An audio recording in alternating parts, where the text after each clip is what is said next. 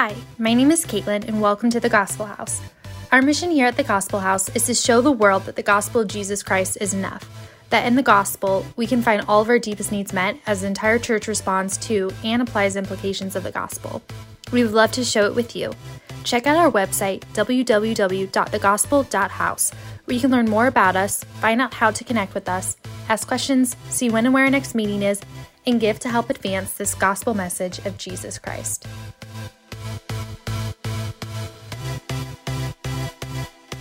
Romans 4, we're going to take a deeper look into a topic that we touched on last week. Funny how all of these chapters fit together, isn't it?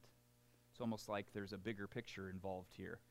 But last week, we talked about our borrowed righteousness, right? You remember that? I think it was point two. We talked about how our righteousness as Christians has to be borrowed. So today, we're going to blow that up. Not blow it up as in a bad thing, blow it up as in bigger picture, right? And we're going to talk about credited righteousness because that's what Romans 4 is all about. Credited righteousness. We do not possess any righteousness on our own.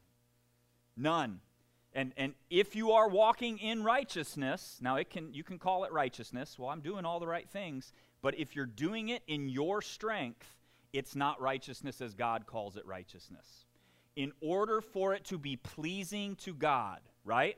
And that's what we want to do. That's what the Christian life is all about. How do I please God? And the answer is not do right things.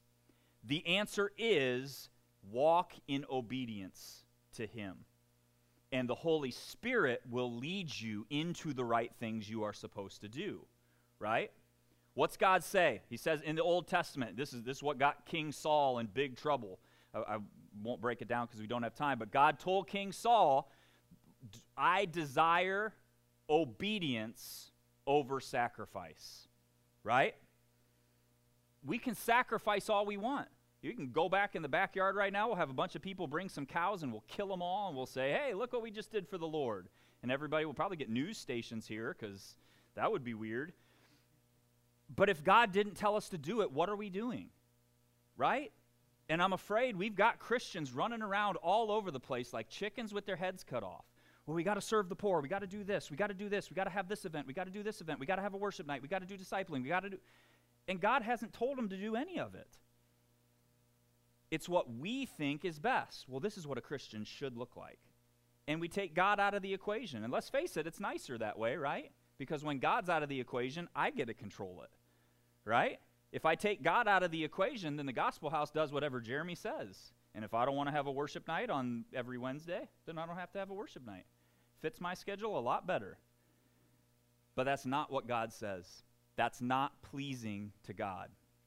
To please God, we must walk in obedience. We must walk in His borrowed or credited righteousness. And that is exactly what Abraham did. Abraham is a character from the book of Genesis, and he gets talked about a lot. Paul brings him up very specifically here in Romans 4, and he talks about this incredible verse that we get in Genesis 15 6. It's a, it's a foundational verse to our faith. Abraham believed the Lord, and he credited it to him as righteousness. That's foundational for our faith, and Paul's going to talk about this today. We believe God, and God extends, it's, it's like a credit card, right? A holy credit card. We believe God, and God gives us his righteousness as credit. Right? That's, that's the transaction. And, and honestly, y'all, it's kind of an unfair transaction, isn't it? Right? All I got to do is believe God. But it's a little harder than it seems, doesn't it? It's a little harder than, than oh, hey, hey, just believe God. It's all going to work out, right? It's not always that easy. Now, some of you know, uh, if you've been here for a little while, I have a soft spot in my heart for Genesis 15. Uh, it is probably the passage of the Bible. Uh, Pastor Tim Keller, I heard him preach on it, and it absolutely changed my walk with Jesus. Like I go back, you know how as, as like a believer, you go back and you there's these benchmarks in your walk and you're like that moment i changed that moment I changed. That moment. The first time I heard Genesis 15 broken down, it rocked my world. So I've got a soft spot for Genesis 15. Uh, we actually did an entire sermon on it. I think it was our Christmas sermon series, the very first sermon in our Christmas sermon series. So if you want the whole thing, you can go back and look at that. We'll touch on it a little bit today, but we're going to hit on Genesis 15 because Paul hits on it here. But it's at Genesis 15 6. Abram believed the Lord. Abraham believed the Lord. Abram is Abraham, for those of you who are curious and think that I just goofed up. He believed the Lord, and God credited it to him as righteousness. And guess what happens when we believe the Lord? He credits us as being righteous, as righteous as he is. So let's look at these three things. These are the three things that Paul shows us in Romans 4. He shows us a lot more than three things, but we're going to talk about these three. First, we'll look at Abraham's righteousness. Second, we are going to look at our righteousness. And then third, we will look at God's credit system. So, first up, let's take a look at Abraham's righteousness. Abraham pops up a lot in the Bible, not just in the Old Testament, but even in the New Testament, he's referred to a lot. Number one, he's a pretty important character, right? He is the father of our faith. You know the little children's song, Father Abraham had many sons. Many sons had Father Abraham. I am one of them, and so are you. I'm going to sing the whole thing. No, I'm just kidding. We know the song, right? But there's a reason that the kid, kids sing that song because Abraham is the father of faith. And we are not just talking about faith to the Jewish people. Abraham was the father of the Jewish people, yes, but much more than that. And in Genesis 15, this is why it's such an impactful verse. God makes a promise or a covenant with Abraham, and that, that promise is like a safety net. So God makes lots of covenants in the Old Testament, lots of promises. He makes promises in the New Testament too. But he, but he makes these covenants, and these covenants apply in these different situations. And here's what's incredible God has never broken a promise, right? Y'all know that? God has never broken a promise, not once.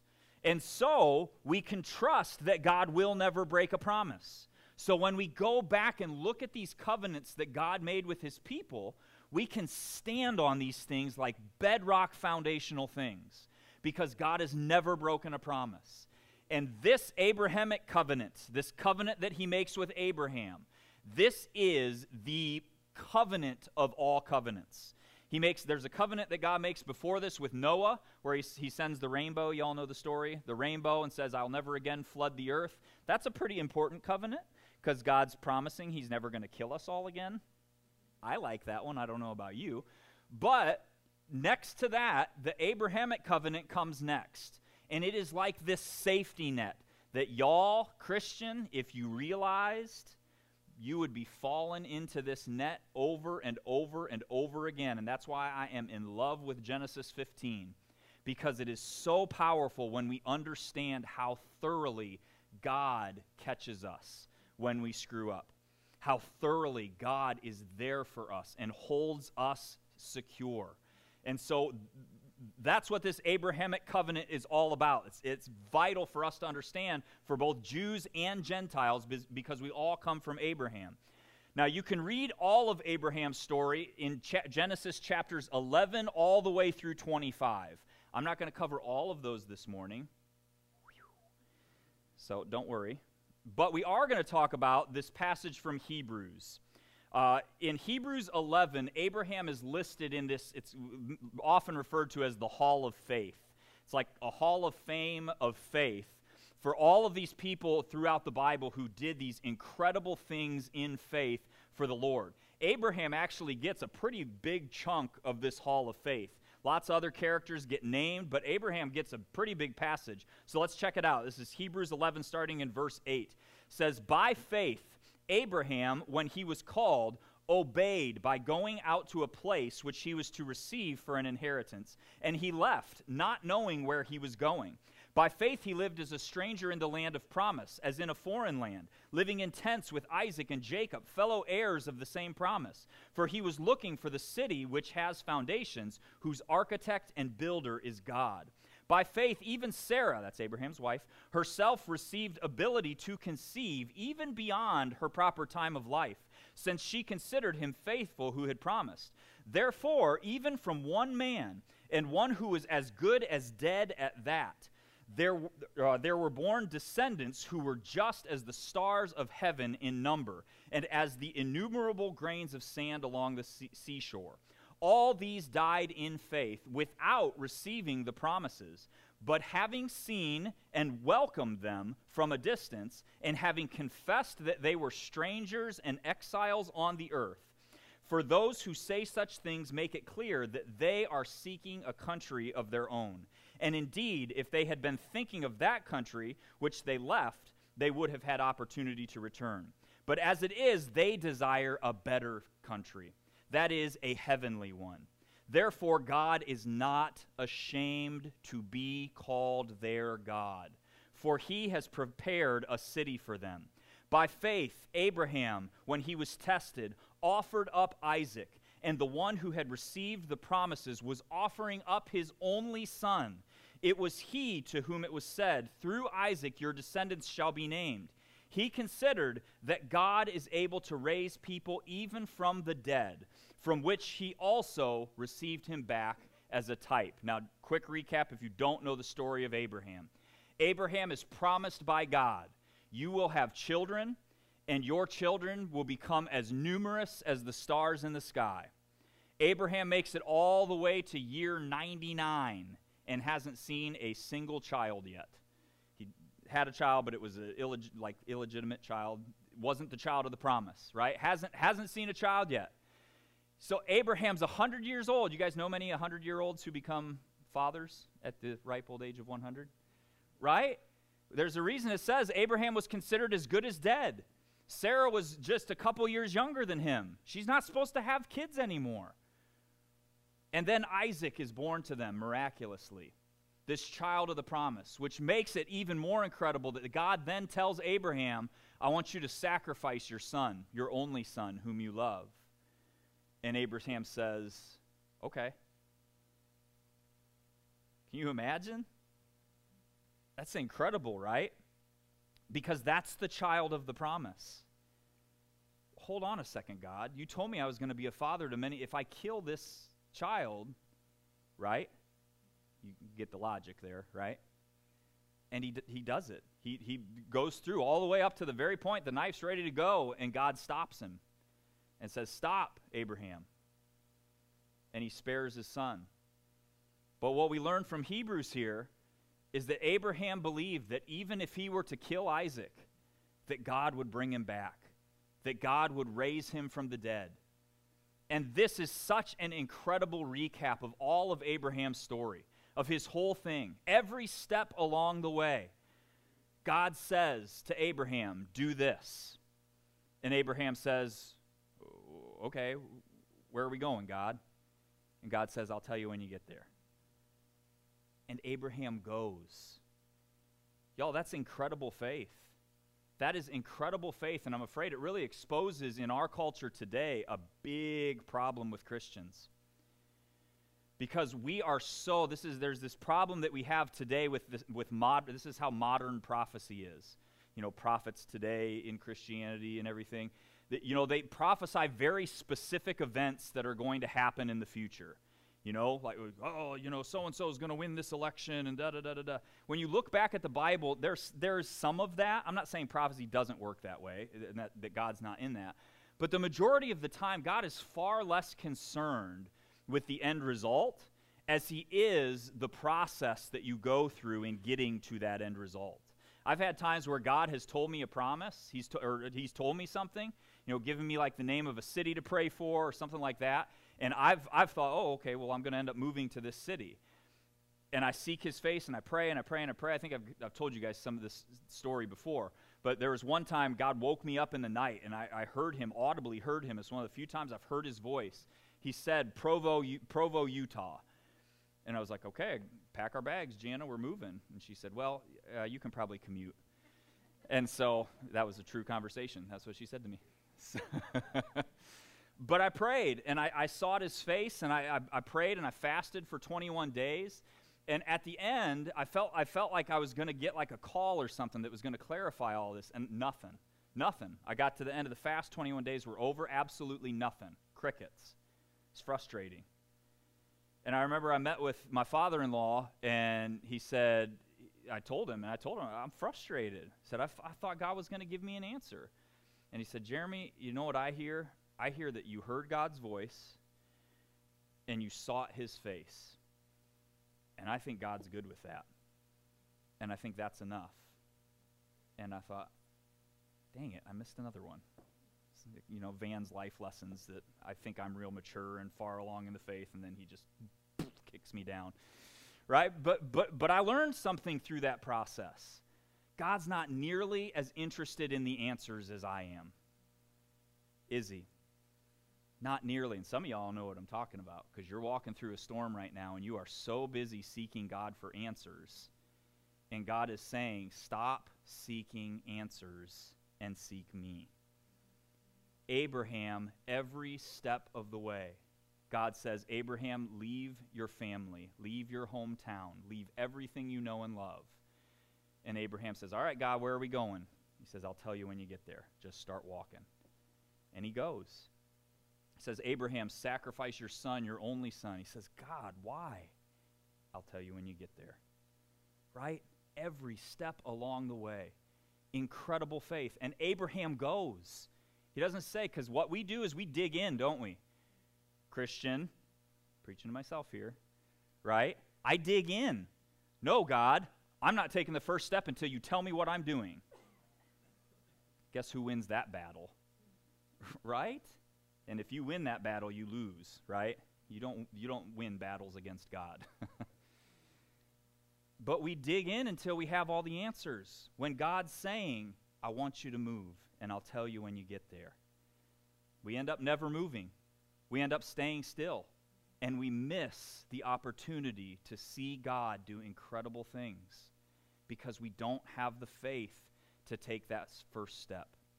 That's what faith is. Not trusting in an end result. Because here's the thing if God says, Jeremy, plant the gospel house, and I'm going to grow you to 5,000 people in two months, and you're going to be the most popular church in the world, and people are going to put you on television and billboards and internet things and all the stuff, then guess what I do? Then I plant a church for those results, not for God right? God says, Trust who I am. Trust me and take a step knowing that I am with you. That's what he wants us to be with him. Paul says it like this this is from our, our chapter in Romans 4 a little bit later. He says, For this reason, it is by faith, in order that it may be in accordance with grace, so that the promise will be guaranteed to all the descendants, not only those who are of the law, but also those who are of the faith of Abraham, who is the father of us all. As it is written, I have made you a father of many nations. In the presence of him whom he believed, that is God, who gives life to the dead and calls into being things that do not exist. In hope against all hope, he, being Abraham, believed, so that he might become the father, a father of many nations, according to that which had been spoken. So shall your descendants be. Without becoming weak in faith, he contemplated his own body, now as good as dead, since he was about a hundred years old, and the de- deadness of Sarah's womb. Yet with respect to the promise of God, he did not waver in unbelief, but grew strong in faith, giving glory to God, and being fully assured that God, what God had promised, he was also able to perform. Therefore, it was also credited to him as righteousness. In hope against all hope, Abraham believed God. Anyone there? You know what it's like to have hope against hope? Has anybody had to hope against hope? Where things are so dark, where things are so broken and messed up, and they've been that way for what seems like forever, that you cannot even see a way out. That you have to hope against hope. We do that, don't we? Because we don't want to let ourselves down you're as good as dead. The promise of God is as good as dead, and it feels like you can't hold on any longer. But if we just hold on, if we just believe. Abraham believed God. Now it's interesting because some translations of Genesis 15:6 say that Abraham believed in God and God credited that to him as righteousness. That's not what the Hebrew says though, y'all. If you read the NASB, it's not what the NASB says. Good translations don't say that. Okay? It says Abraham believed God. There is a difference in believing in God and believing God. God does not want this generalized faith in him. Oh, yeah, you know, you hear this a lot today. Yeah, I, I believe there's a higher power. I, you know, I think, I think there's something bigger out there, right? You've heard that? Yeah, I mean, sure, you want to call him or her or whatever her personal pronouns she chooses, God. You want to call it God? Sure. Or, you know, just a power or an energy or a being. That's, that's a general faith in God, right? God doesn't want that. I don't think heaven's going to be filled with that. People who have a general faith, right? I mean, it kind of defies Jesus dying on a cross, doesn't it? But God wants you to believe Him, to believe Him in the character of who He is, that He is good, that He is strong, that He loves you, that He can see, like Jana read that, that beautiful illustration he sees your life being woven into the fabric of human history. And y'all, I can't see that. I can't see the impact that Jeremy Allen Metzger makes in human history. All I do is I see the underside. And y'all, you have, guys have ever looked at like a, a, a, quilt or a blanket or whatever, when you look at the backside of it, it's like, ugh. Right? If somebody was like, hey, look, I made this quilt for you, and they show you the wrong side, you're like, oh, beginner. clearly you don't know what you're doing, right? But then they flip it around. It's like, oh my goodness gracious, right? The, the, the front looks completely different than the bottom. We cannot even begin to fathom what God is doing. But, y'all, when we get to heaven and we look down on the whole timeline of human history, we'll see okay, God, I get it. I had to go through that. Abraham trusted that when he got to heaven, he would see that God is good. And because of that, Abraham trusted God. He believed God. So when God said, Abraham, leave everything you've ever known and loved, Abraham was able to say, okay, I can do this. Not because I'm strong, but because I know who you are, God right? The church today preaches, you can do it because you know you are strong. False. False, y'all. You're weak. You're weak. Right? You try to step out on the edge by yourself. I, I've tried it. I've fallen on my face every time. But when I believe God, when I step out in Him, He catches me every time. Every time. The safest place you can ever be is in the palm of His hands step by step in His will for your life. It feels dangerous, but it's not. We should be scared of everything else. Abraham believed God, and every step of faith he took, he became stronger. And this is a, this is a key principle here, y'all. Every step you take of obedience to the Holy Spirit, you will grow stronger in your faith. There are some of us here, uh, Karen, I'm going to tell on you. I'm sorry. I didn't ask your permission before I did this, but it's a good thing. So we, we, we had this membership class a couple months ago, and, and we were meeting, and there was a Sunday, somebody new came to the gospel house, and Karen shared with us in this membership class that when she came in, she saw her, and she just felt something say, go sit with her. Go, go sit with this person, make them feel welcome, you know, talk to them, all that stuff.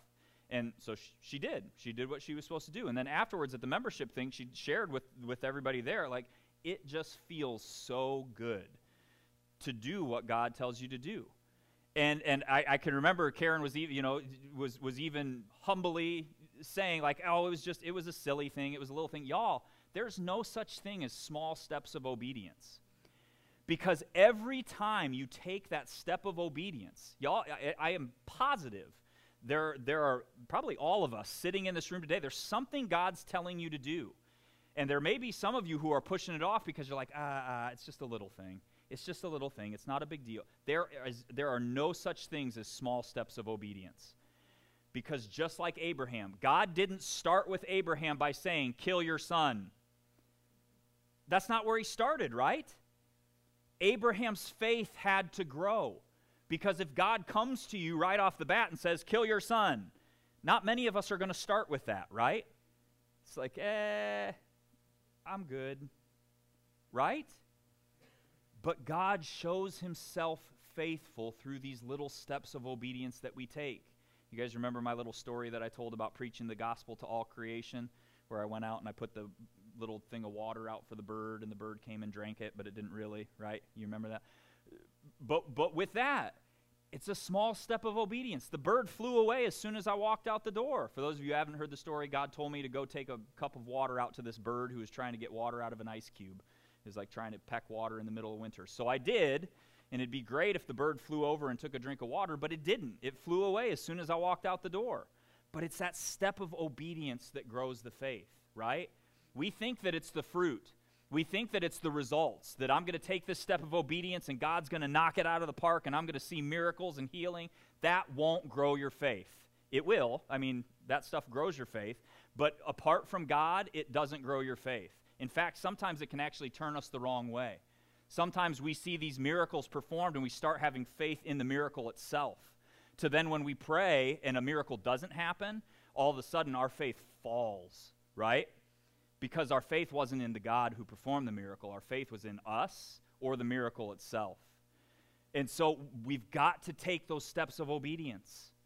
God didn't start Abraham on these giant steps of obedience, it started with the small. Jesus teaches this. When you are faithful with the little things, you show him that you can be faithful with the big things. Take that small step of obedience because it's the small steps of obedience that lead to our righteousness. Because just like Abraham, our righteousness is not our own. It is a borrowed righteousness. It's credited to us. When God tells Abraham in Genesis 15 6 that he's crediting him righteousness because of his faith, he's not just talking to Abraham. He's talking to us as well. Look at what Paul says in Romans 4. Now, not for his sake only was it written that it was credited to him, but for our sake also, to, to whom it will be credited, to us who believe in him who raised Jesus our Lord from the dead. He who was delivered over because of our wrongdoings and was raised because of our justification. Abraham looked forward to the cross of Jesus Christ. Abraham knew that the Messiah was going to come.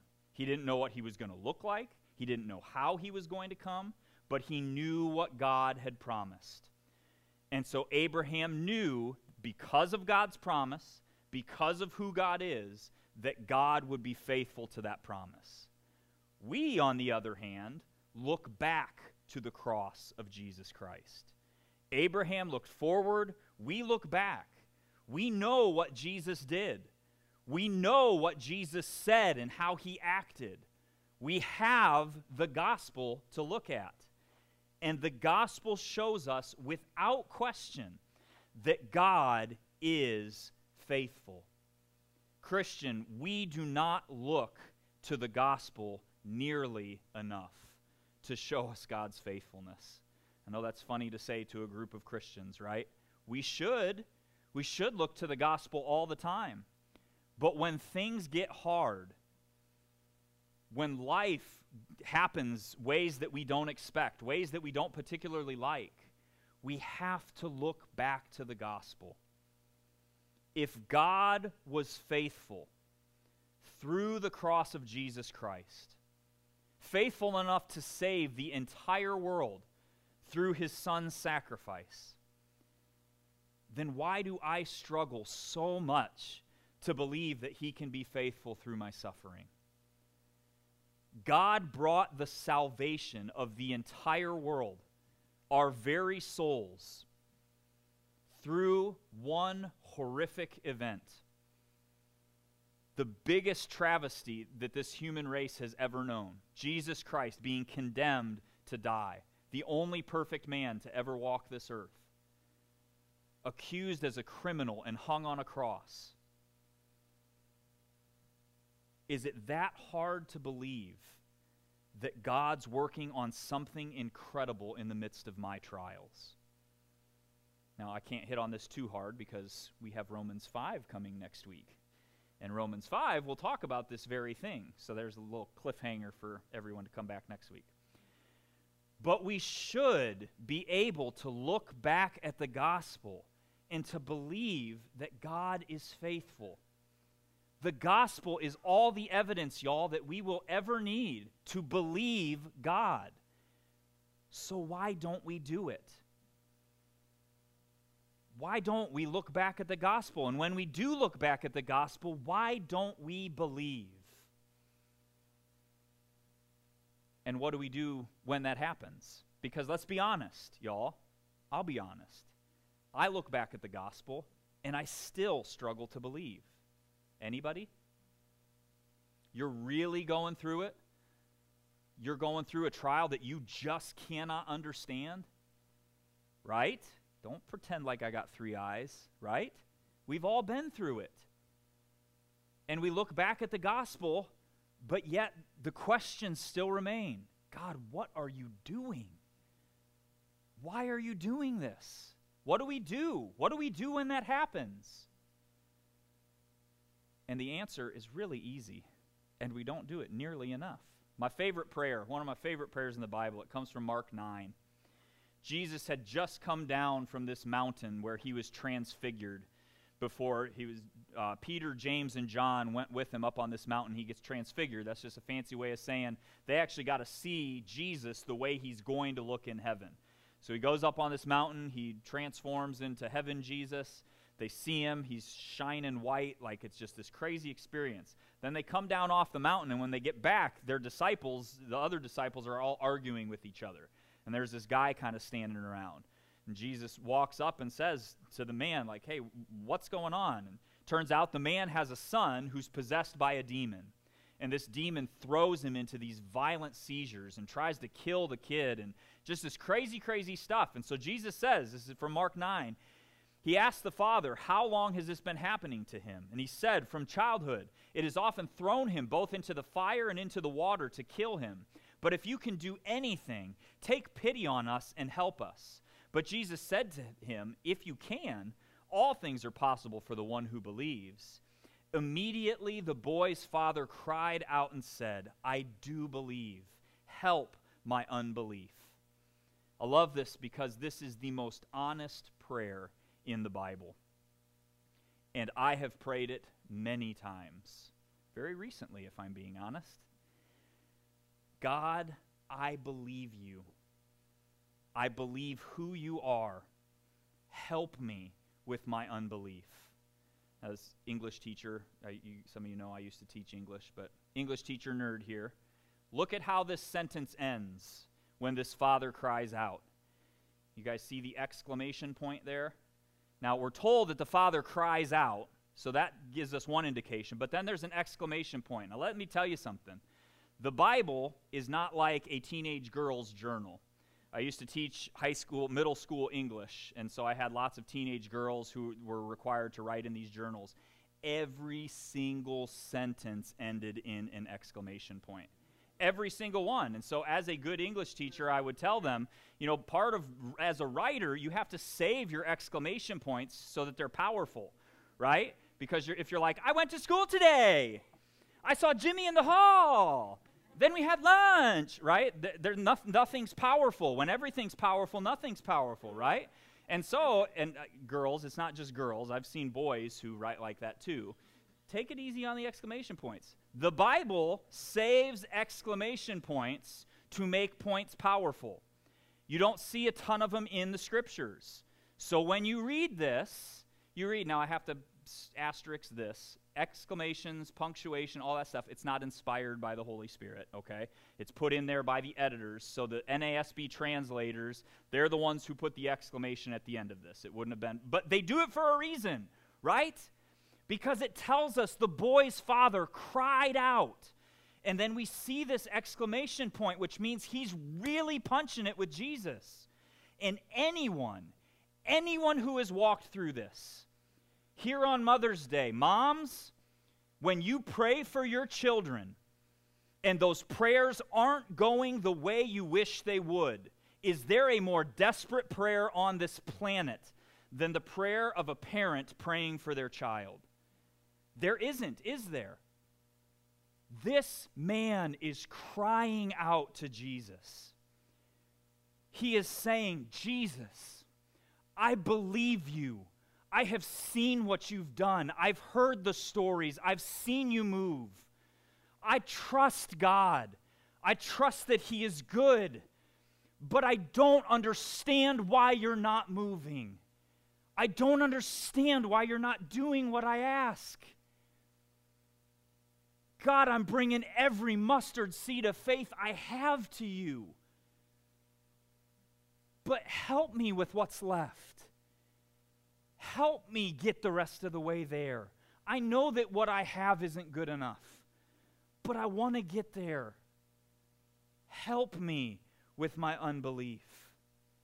This is a gut wrenching cry from a desperate man. In church, there is not a stronger prayer that can be offered by you so many times Christians are taught from the pulpit of churches to fake it. To pretend, if you just have enough faith, God will move mountains, right? And I'm not saying it's not true because it's scriptural, it's in the Bible. But, guys, Jesus doesn't say if you have enough faith, He says if you have faith the size of a mustard seed, right? Which means Jesus isn't saying, All right, sir, if you want your son healed, you go home and you sit there and you squeeze your eyes together until you have enough faith to come back here and ask me properly. Jesus doesn't say that. Jesus says, I see the faith that you're bringing, and you've brought it to the right person. And he heals the man's son completely, perfectly. He doesn't criticize him, he doesn't chastise him, he heals him. Without another word, Jesus heals his son. Guys, even our belief isn't ours. Our beliefs, there's this weird teaching in the church today that belief is the thing that you bring to the table, right? That God exists out here and right we believe in grace and grace covers all and mercy covers all and it's all on him. But you've got to believe. You've got to bring you bring belief and the more belief you have right it's that name it and claim it garbage right? And some of y'all have been burned by it before.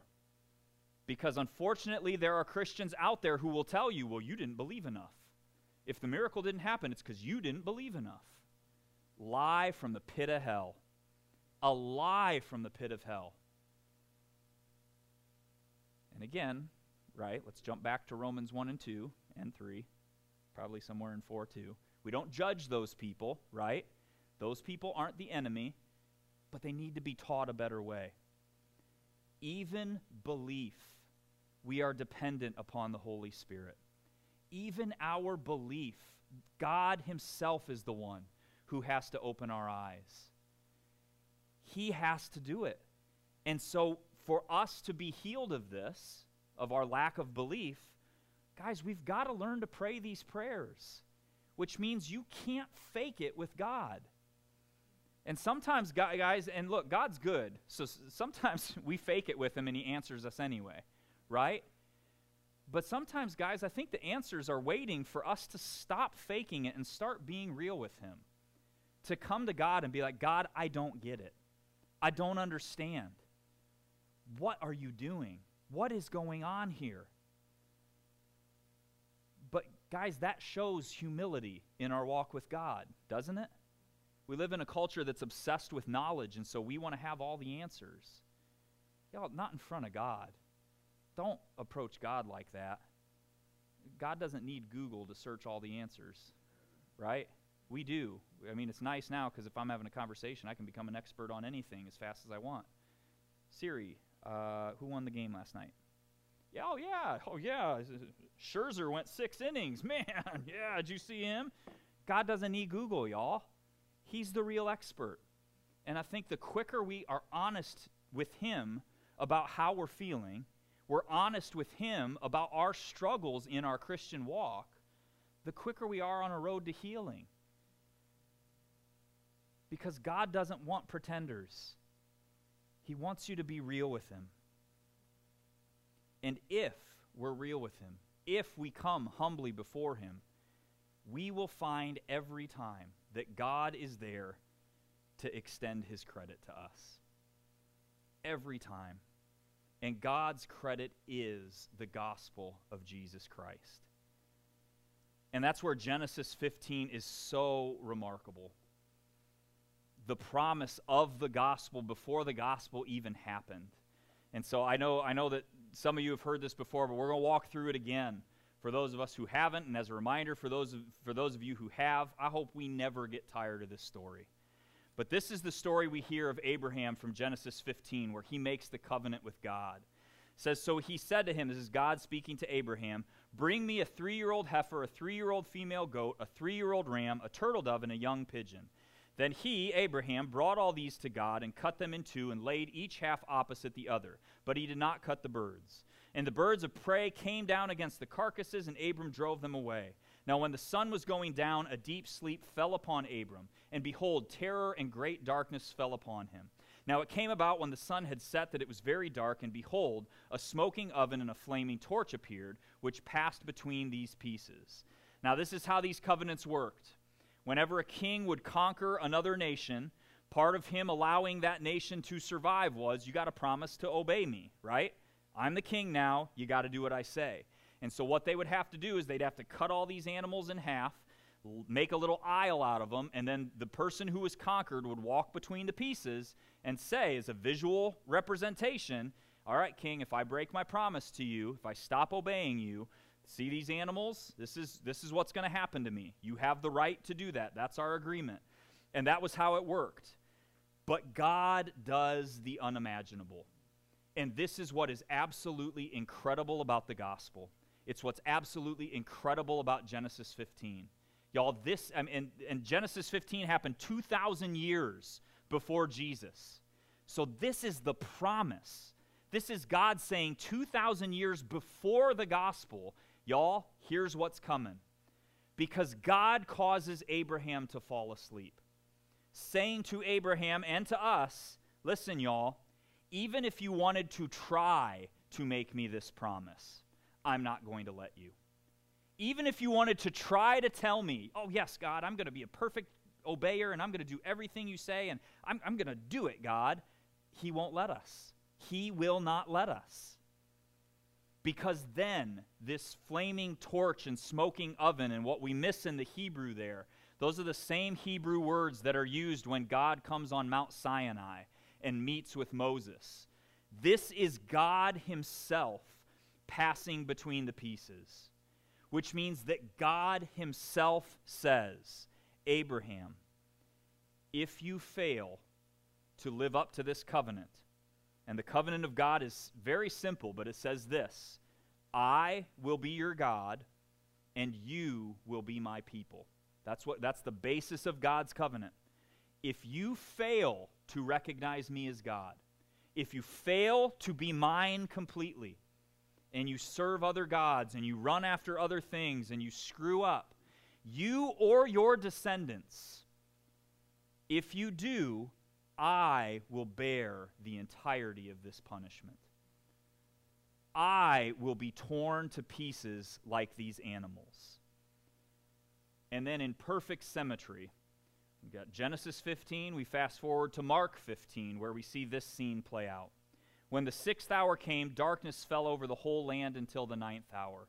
At the ninth hour, Jesus cried out with a loud voice, Eloi, Eloi, Lama Sabachthani, which is translated, My God, my God, why have you forsaken me?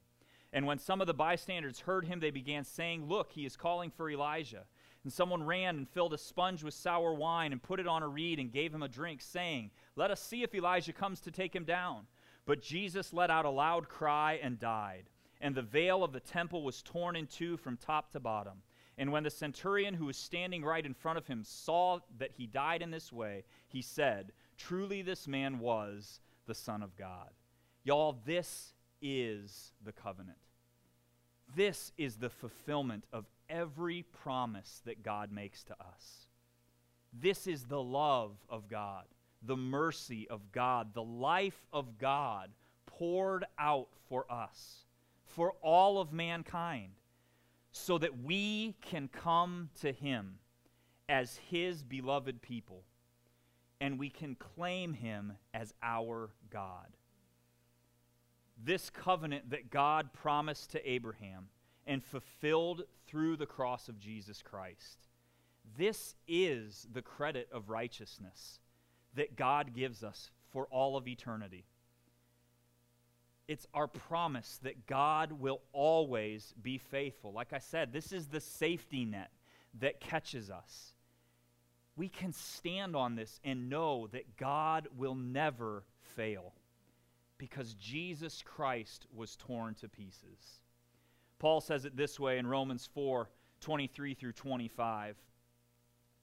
says, He who was delivered over because of our wrongdoings and was raised because of our justification. Sorry, it's just verse 25. Guys, Jesus did nothing wrong. He didn't do anything wrong, right? And yet, he was treated as if he had broken the law like us. God doesn't fail. He has never failed. God didn't fail on his end of the covenant, and he didn't fail on his promise to cover our end. We are the ones who messed it up. We are the ones who screwed everything up. We failed to live the way that we're supposed to. Even those of us who say we believe, right? But just like God promised Abraham, when he passed between the pieces. He covered our trespasses. He was torn apart for our wrongdoings. Right when Satan had thought he won the war, God raised Jesus Christ from the dead for our justification. Guys, now when we stand in this cosmic courtroom, and God goes to sentence us. Those of us who are in Christ Jesus, when God looks at you, he sees only what Jesus Christ has done. Your righteous deeds, y'all, he doesn't see them. God doesn't see them. All he sees are the deeds of Jesus, the deeds that the Holy Spirit has told you to do. Even our righteousness isn't our own, y'all. It's all dependent upon Jesus. You stand justified, fully justified. But we can only claim that when we stand in Him. Y'all, it is going to be a scary thing for a lot of people when we face that judgment seat of God and try to stand in the righteous things that we've done. God, I've done all of these great things for you. Look at what I've done. Look at what I've done. Y'all, the people who will be accepted are going to be the ones who say, God, look at what Jesus did. And we point all of our deeds, everything we do points to Jesus. And God will say, You are fully justified. When we stand in His righteousness, the righteousness that He has credited to us because we believe, then God sees Jesus when he looks at us. And you stand fully justified before your God. Gospel House, look to your God and believe. He has left no room for doubt. God has answered every question that we could ever need answered through the gospel. But if you still have doubts, whether they're doubts about Jesus being your Savior, You know, those, those questions get asked a lot. God, you don't know what I've done. I've done too much. I've, th- there's no way I could be forgiven. Lies, y'all. Lies. There is no one who is too far from God. There is no one to whom God won't extend mercy, but you've got to come. Or maybe you're struggling with doubts because of your circumstances. You're in the middle of a situation and you just don't understand what God is doing. It hurts. Don't seek answers, though, y'all. I think that's where a lot of us get lost in the weeds. And I, maybe they're not weeds, maybe they're flowers, right? I heard somebody say that once, right? Dandelions aren't weeds, they're flowers, right? So let them grow wild in your lawn, right? But they're flowers. The problem that we have with flowers is if we're walking on this path, following after God, and we see these flowers off to the side, it can get real easy to come off the path and start walking after the flowers, can it? And after a while, you've gotten so deep into the flowers that you can't find your way back to the path. I think a lot of times that's what happens when we seek God looking for answers. We want answers to these questions. I'm not saying the answers are important. Don't hear that. That, that tends to make people feel like you're undermining their trials. That's not what I'm saying. But what I am saying is the answers fit into a much bigger picture. And if we seek the right thing, the answers will come if they're meant to come. Don't seek answers, seek Him. Come to the feet of Jesus. Throw up your hands and cry out, Lord, I believe, but I want to believe more. Help me with my unbelief. And stand in awe of Him when He responds. And God might not respond with the answers. I told y'all last week, I love the book of Job, but that's my favorite thing in the book of Job. We get to the end of the book of Job, and all through the book of Job, God asks, or Job asks all these questions of God. If I see God face to face, I'm going to ask Him and I'm going to tell Him, I've done nothing to deserve this. I'm going to ask Him why I'm suffering the way that I'm suffering. I'm going to, I'm going to tell Him and I'm going to say to His face, and God shows up. God shows up. And Job stands face to face with the Lord Almighty. And God doesn't answer a single one of Job's questions. God doesn't say, Job, the reason you've been suffering is because XYZ. He doesn't say, Job, you're right, you are righteous. I was just doing this to see. He doesn't say any of it. He says, Job, this is who I am. Look at me. Believe me. I am good and I love you. I am strong and I am for you. And when he's done, Job says, God, you're right. I don't need the answers. Y'all, when we give up seeking answers and we just seek God, every time, whether he answers or not, every time you will walk away from that encounter knowing that Jesus Christ is all you will ever need in this life and the next. Amen. Amen. Thank you for listening to the Gospel House podcast. We pray that you are pointed to Jesus and will apply what you learned to look more like Him each and every day. If you found today's message impactful, do us a favor and hit the follow button, leave us a rating, and write up a review to help others find our podcast. You can also help us by sharing the podcast so that together we can show the world that the gospel of Jesus Christ is enough. If you have any questions or comments, we would love to hear from you.